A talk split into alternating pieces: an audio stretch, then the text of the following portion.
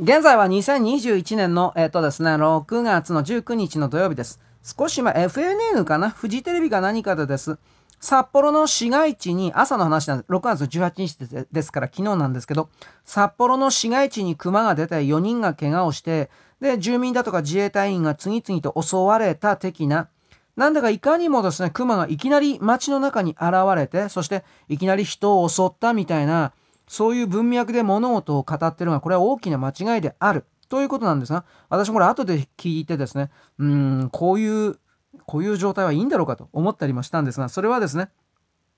UHB 北海道文化放送局というのがあります。UHB 文化放送局の取材クルーと言われるものが、普通に街の中を迷ってうろうろしている熊がいた。その時は全然凶暴化しておりません。その熊を車で後ろからオラオラオラみたいな形で、あの、煽って追いかけて、熊を興奮させて怒らせるということをやっております。一部始終にそれらが動画で映っております。で、YouTube なんかにおいてそれらの映像というのはなんか年齢制限かかっていて見られにくくしてあるみたいですが、これも多分削除されるんじゃないかな、もう1日経ってますから。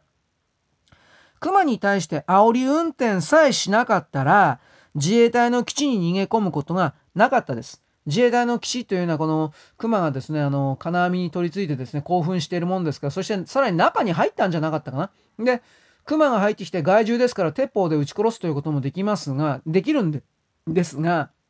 法律か何かの関係でこれを止めたんじゃなかったかしら。だから自衛隊員の方一人重傷を負ってたんじゃなかったかと思いますけど、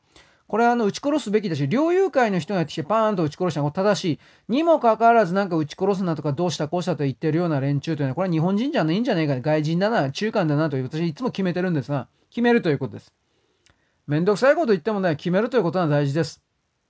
人間は、そのね、熊がかわいそうだ、うんぬんっていう人っていうのは、じゃあ人間はかわいそうじゃねえのかよ。ねえ、人間は自然の一部じゃねえのかよ。熊とかね、野生動物とかね、鳥ばっかりが自然の一部で人間は違うんだみたいなことっていうのは、それは三角形の試合構造における人間は一方的に頂点にいるという非常にとんでもない傲慢な状態から来る認識であって、何言ってんのあんたみたいな。そういうことを気づいてないですね。熊を追い回す行為自体絶対にやってはいけないことです。この HB 北海道放送局のスタッフっていうのは自分たちは車の中にふんふん大丈夫だよふんってなもんで、でもね、安全なんだけれども、あの、動画見るとね、自衛隊の基地に逃げていったというのもありますが、その反対車線の方には自転車に乗った人もいたわけで、これ場合によっては自転車の人に襲いかかった可能性もあるわけで、これは倫理的にどうなの？と。人道的にどうなの？という言い方をしますが、